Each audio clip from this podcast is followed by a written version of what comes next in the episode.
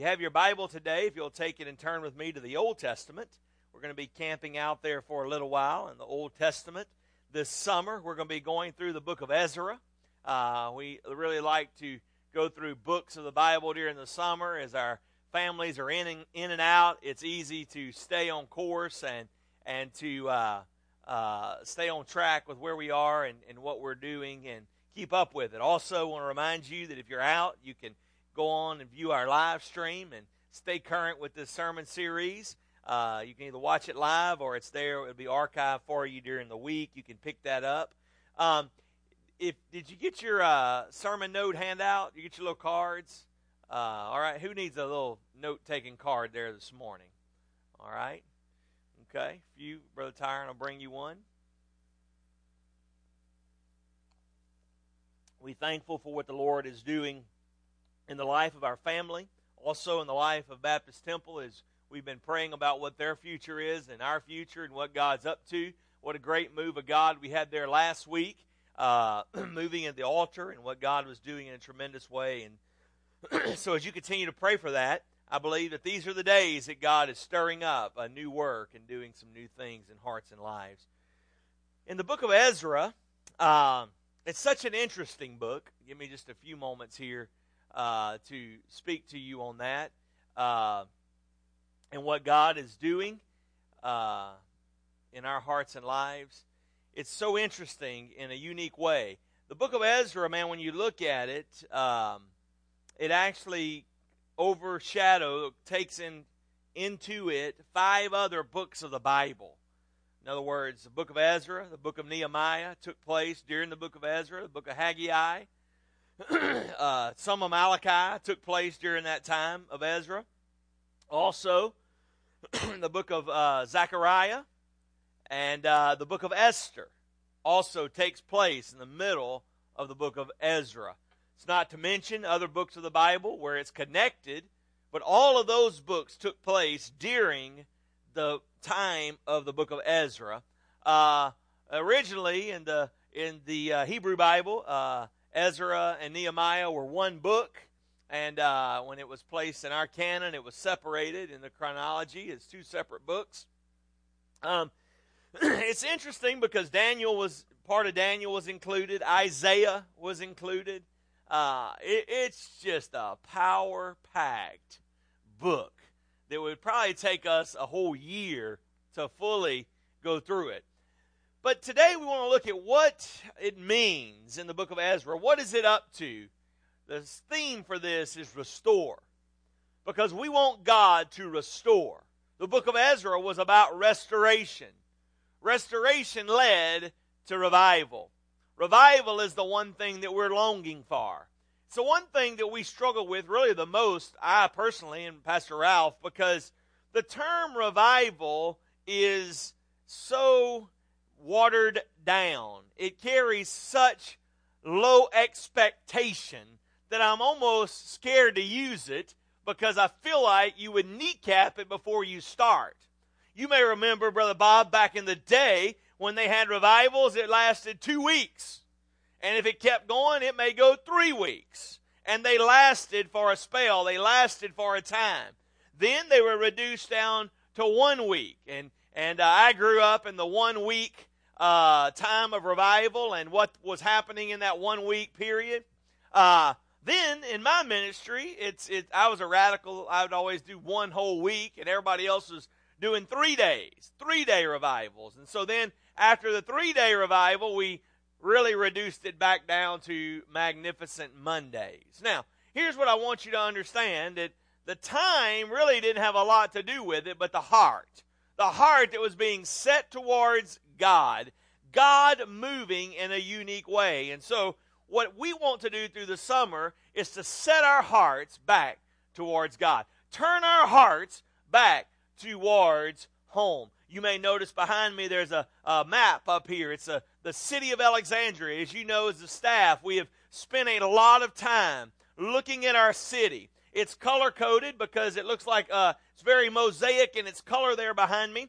But one of the things I want you to remember is that it looks like our city. Every one of these different color groups represents a different culture group.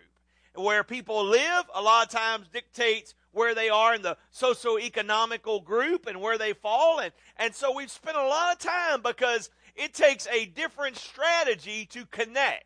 Now, it's the same gospel. The gospel is the same. The gospel is the same yesterday, and forever. It doesn't change, but strategy many times needs to change. I mean, what works here may not work there. I'll never forget uh, as you begin to connect. You remember last week we looked at that Samaritan woman, why Jesus didn't ride his donkey into Jerusalem was because he wouldn't have been accepted. So he had to figure out a way. I need to go to Samaria, so how do I connect with them? Each one of these different colors represents a different connecting point. In our city, there's roughly about 55,000 people that live in the city limits. Within 10 minutes of this building, there's around 100. And you may remember last week we talked about a bigger number than that. For the people who use Alexandria, the Chamber of Commerce has a number of 150,000 people who drive into Alexandria and do business. They shop here, they eat here, they go to the hospital here, they work here, and they commute in. So that's within a 30 minute drive time. There is a 150,000 people. You may remember that we looked at a number that 82% of the 150,000 people are unchurched. Out of 150,000 people, only 130,000, I mean 130,000 are unchurched. Now, I want to say that again because you may just want to jot that down. Out of 150,000 people within 30 minutes of here, 130,000 are unchurched. I'm telling you today that if there's ever been a time of restoration, if there's ever been a time that we need to be restored back to what God wants us to be, it's today. If there has ever been a time that we need revival, not something predetermined by man, not something set with a beginning date and an end date, but a mighty move of God to usher in, it is today. We need God. Now, I'm telling you today that the thing that's interesting is we, listen, 82% of our population is unchurched. Now, it's not unchurched because we don't have churches. Amen. I mean, there's churches all over the place. There's churches on every corner. There's churches of every flavor, of every variety. Whatever you like, there's a church that fits you. But I am telling you today that church is not the answer. Church is not the answer for what we need. If church was the answer, then it would be 80% churched and 20% unchurched. But it's the opposite because churches cannot bring revival. It takes a mighty move of God, a supernatural moving, and today, through the summer, we want to lay out the steps that may turn our hearts towards home that we can see a powerful move of God. All right, there's my introduction. You ready? Let's look over in the book of Ezra, chapter 1. Ezra chapter 1.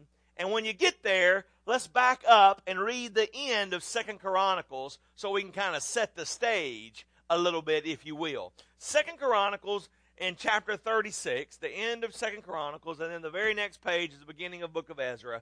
In verse 11 through 14, it talks about Zedekiah taking over as king when he was 21 years old, how he didn't humble himself before the Lord, how he stiffened his neck, rebelled against what God was doing. Now, if you look with me in verse 15, it says, And the word of the Lord, I'm in Second Chronicles 36, and the word of the Lord, God of their fathers, sent warning to them by their messengers. So he sent them warnings. Verse 16, But they mocked the messenger of God. They despised his word. They scoffed at his prophets until the people, till, till his pe- with his people until there was no remedy. Now, verse 17, it says that he raised up the Chaldeans to come against them.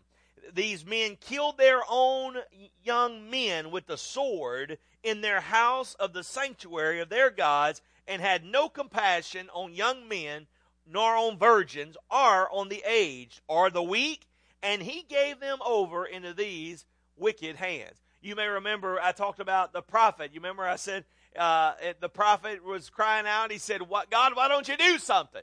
And God said, I am. I'm raising up Chaldeans to come in and take over. Now, that's the bad news.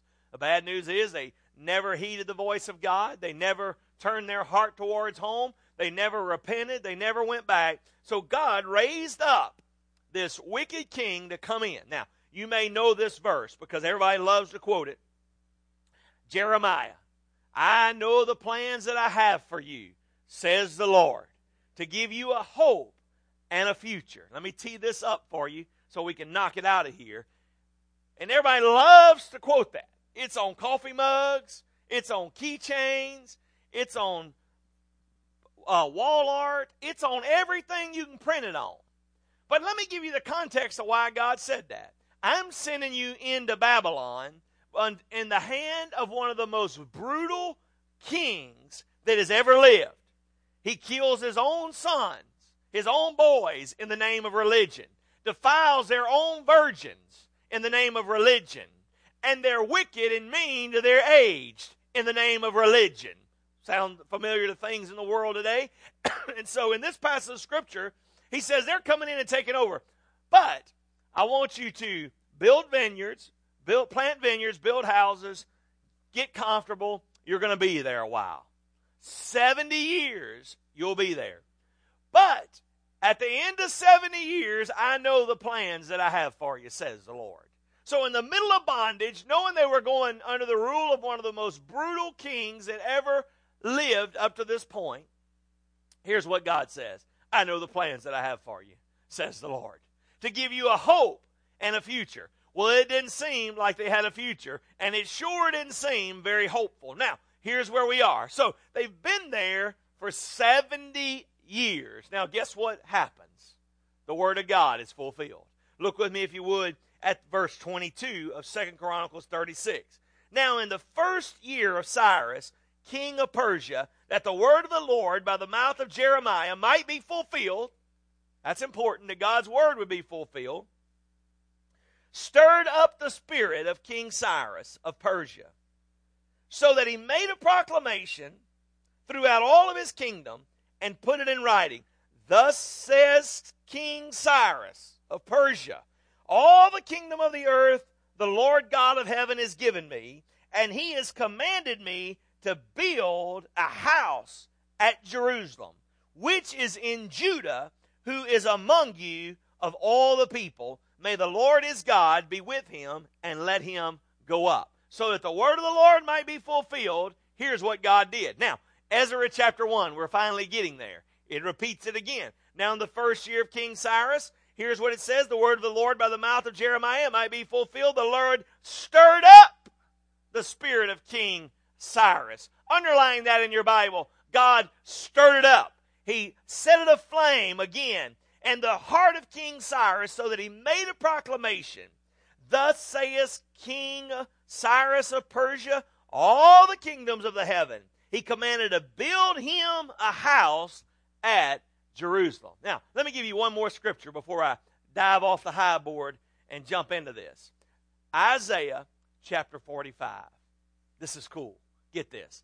Isaiah 45, here's what it says Thus saith the Lord to his anointed one, to Cyrus, whose right hand I have held, to subdue nations. This is important. Subdue nations before him, to loosen the armor of kings, to open before him the double doors, so that the gates will not be shut. I will go before Cyrus. I will make the crooked places straight. I will break in pieces the gates of bronze and cut the bars of iron. I will give you the treasures of the darkness. And you can go on. I mean, it's just really rich, the rest of that chapter. Here's what's important. Over a hundred years before Cyrus was ever born, God told Isaiah, there's going to be a king rise up named Cyrus. He's going to rise up and he's going to bring about the restoration of Israel. Stay with me here. This is very important. Over a hundred years before he was ever born, God named him. God named him. He called him by name and said, There's going to be a King Cyrus who raises up. I'm going to raise him up. I'm going to anoint him. I'm going to give him victory over the most brutal, wicked kings in the world. Now, at this particular time when Cyrus became king, he had the largest empire that had ever existed. I mean, the largest empire that had ever existed up to this time. When he took over Babylon, he gained all of the nation of Israel, all their territory, and it was the largest nation, the largest kingdom to ever be. God raised up a young boy to become a man, to become a king, to become a vessel. So the, today, what we want to look at is God's intervention. When God intervenes in a unique way, what God is looking for today in our city is somebody that could be the person. God is looking for a person to rise up, to become that vessel, to become that chosen one. The intervention of God, He intervenes in a person. We looked at before he was ever born, God already intervened in King Cyrus. I want you to know that a hundred years before you got here, God had plans for you. You were not an accident. You were a possibility. You were a providential birth by an almighty God who wants to use you in tremendous ways. Just like King Cyrus, the plan was laid out for him, and God says, Here it is. Here's what I want to do in your life. God raised up a man named Cyrus. Do you know he wasn't even a believer? He, he worshiped little gods. But God stirred in his heart. God raised up this man. He intervened so that he might fulfill the word of Jeremiah. So that to the day of 70 years, when 70 years had passed in Babylonian captivity, God raised up Cyrus, who said, You know what? Why don't you guys go home and build a temple back to your God? Why don't you go back and restore the temple that Nebuchadnezzar destroyed? You remember we read it right here in Second Chronicles. At the end of that book, it says he came in and destroyed the whole temple, burned it to the ground, desolated the city of Jerusalem, and it was laid waste and barren right there with no hope, with no life in it whatsoever. But when the time had come, God raised up a pagan king who didn't honor him, who didn't worship him, who didn't understand him, and used him as an anointed vessel in a mighty way. I'm telling you today, my brothers and sisters in Christ, what God is looking for is a man and a woman, a boy and a girl who will rise up and be accounted for. When the men won't do it, God can use a boy. When the women won't do it, God can use a boy. I remember one of the greatest stories of faith when it was in a severe drought. They decided we were going to gather together and pray for rain. And as they gathered together and began to pray for rain out in the middle of a parched field, all of a sudden, all the adults had gathered. But here come one little boy walking to the prayer meeting with his umbrella already hoisted over his head. When they got there, somebody said, Lad, what are you doing? He said, Well, we're having a prayer meeting to pray for rain, aren't we? Sometimes God wants to use young people. I'm telling you what God is looking for is somebody to rise up in a politi- politically correct world and live a life victoriously unto God. I mean, God looked for a man, the intervention in a man, the intervention in a purpose. How, why was that there? Look at verse 1. It says, The Lord stirred up the Spirit. I'm telling you, when God stirs up the spirit of a man, if God be for him, then who in the world can be against him? God raised up a king, a king to come in and overthrow one of the most brutal, wicked kings in all the world, so that he could set the children of Israel free and bring about the process of redemption. The process of redemption. God is wanting to redeem. God is wanting to restore. God is wanting to move. This isn't a message of popularity. This is a message of, uh, it's, uh, of necessity. Listen, we don't need populist preaching. We don't need fancy preaching. We don't need appeasing preaching. We need the Word of God to turn our hearts towards home. This city needs God. This city needs revival. Big buildings won't bring revival. Desperate people seeking a heart of God will. He intervened in a man, but he intervened in a place. Look in your Bible right here very clearly. Verse 2 Then says Cyrus, king of Persia, all the kingdom of the earth, the Lord God of heaven has given me the command to build him a house of temple at Jerusalem. At Jerusalem, at Judea, to build him a temple there. The place was there. Listen, the place is already picked out. The place has already been identified. God raised up a man, God identified a place. The place, I, am telling you, God wants to pour His Spirit out. He'd already raised up the place.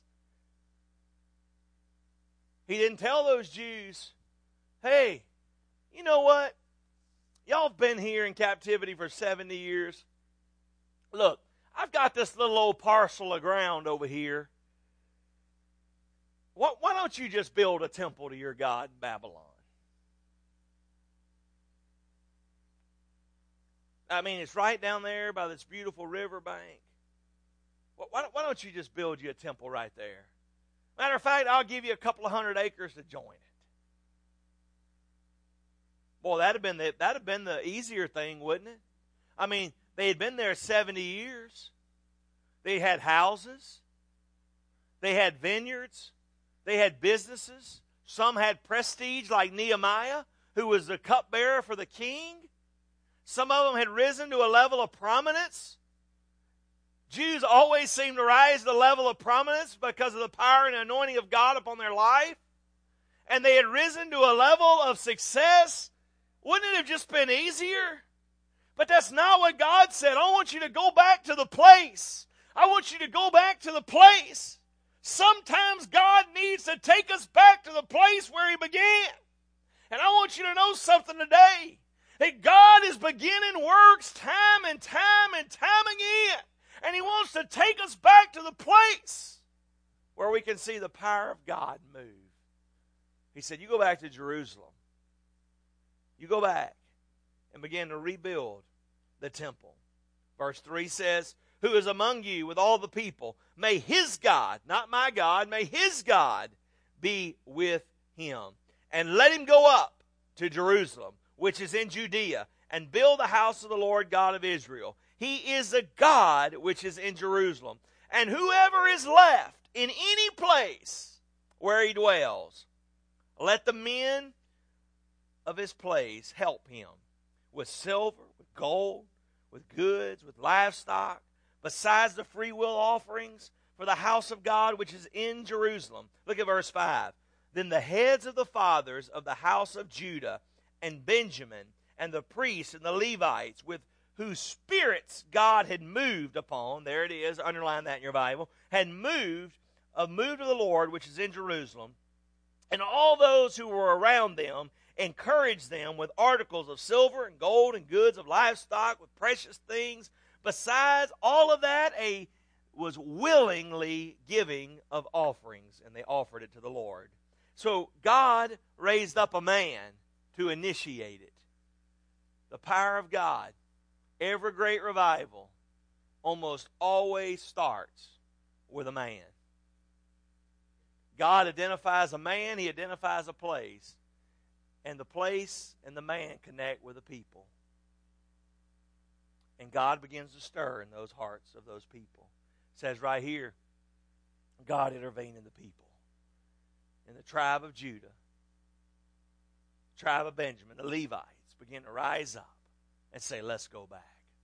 Let's go back. Let's go back and start over. Let's go back and beg for restoration. Let's go back and see the beginning of the moment of revival breaking out in our hearts, in our lives. See, we think revival comes through politics. We think America's greatest hope is electing the right president, getting the right senators and the right representatives. Listen, you may remember back in the early 80s, they decided to throw a bunch, bunch of them out. a clean house in the house, the House of Representatives and the Senate. and they elected this president named Ronald Reagan. It was going to be the greatest hope of America. We got the moral majority, bless God. Revival's coming. All these preachers gathered up, rallied their courses, and they put Ronald Reagan into office. Revival's got to come.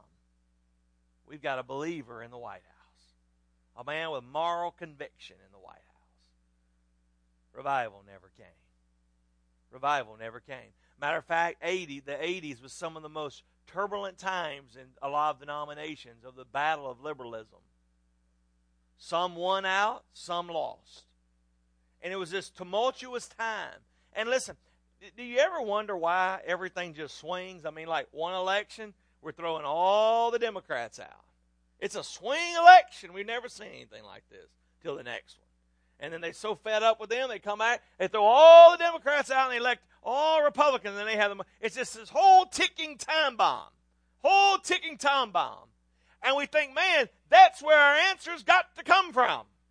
Our answer will not come from that. Our answer will not come from the, the, the seat of denominationalism. Religion can't bring about restoration. Restoration begins to happen when God's people turn their hearts towards home. Restoration begins to happen when God speaks, people obey. Did Cyrus obey? Yes. The Lord stirred his heart. He obeyed. The Lord stirred the heart of the people of Israel. They obeyed. This summer, would you join us in praying that God would stir our hearts and maybe for the first time in our life teach us what restoration and the product of revival is really all about. Listen, there's been mighty moves of God. And regardless of what you think about them or how you evaluate them, you can't argue that supernatural things happen that couldn't be explained by divine I mean by simple humanity. It had to be a divine God intervene. But yet cities have not been changed. It's been a long time since revival broke out and changed cities. I'll never forget when the reading about when the women decided to take a journey and travel to Wales and see where the great revival was. They found a police officer and they said, Sir, could you tell us where the great revival is? And he said, Right here. He said, Well, I don't see it. He said, Oh, it's right here in this uniform. King Cyrus's heart was stirred up. He released, we'll look at next week, over 42,000 people to go back. Released them go back and go home. He released more than that. There's only 42,000 that chose to go. He released the people, he released the place, but he released something else. Let me just show you this in closing. Verse 7. King Cyrus also went and he brought out the articles of the house of the Lord, which Nebuchadnezzar had taken from Jerusalem and put in the temple of his little gods. And Cyrus, king of Persia, brought them out by the hand of Merodach, the treasurer, and counted them out to Sheshbazzar, the prince of Judah. This is the number of them 30 golden platters, 1,000 silver platters, 29 knives, 30 golden basins, 410 silver basins of a similar kind, and 1,000 other articles. All the articles of gold and silver were 5,400. All these Sheshbazzar took with the captivities, the captives who were brought from Babylon to Jerusalem. Not only did he prepare the place and the people, he even prepared, he even kept all the sacred things from the original temple. Now that's a lot of money.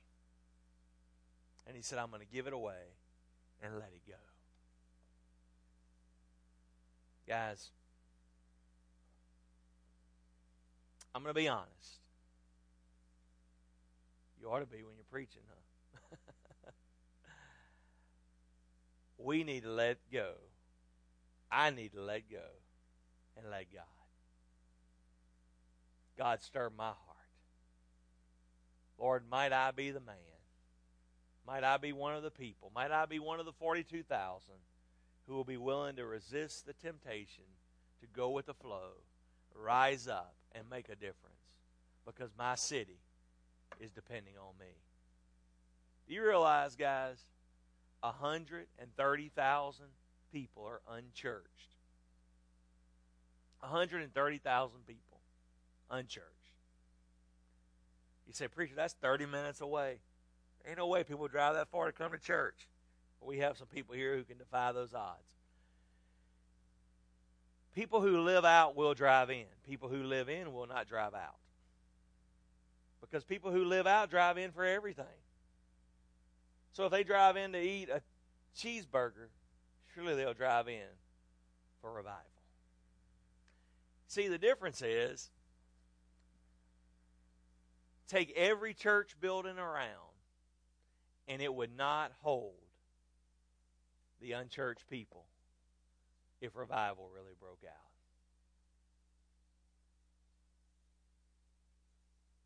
God's looking for a man. I believe this is the place. The city, center of our state, the center of our city, that revival might break out. And may it be said of us that we were found faithful and experienced restoration. What a journey it's going to be this summer as we turn our hearts towards home. With your head bowed, Father, in the name of Jesus, God, may you speak to our hearts. God, may you have your way. May you stir up, Lord, in a special way. Lord, we beg you. God, we need you to move. In Jesus' name we pray. Amen.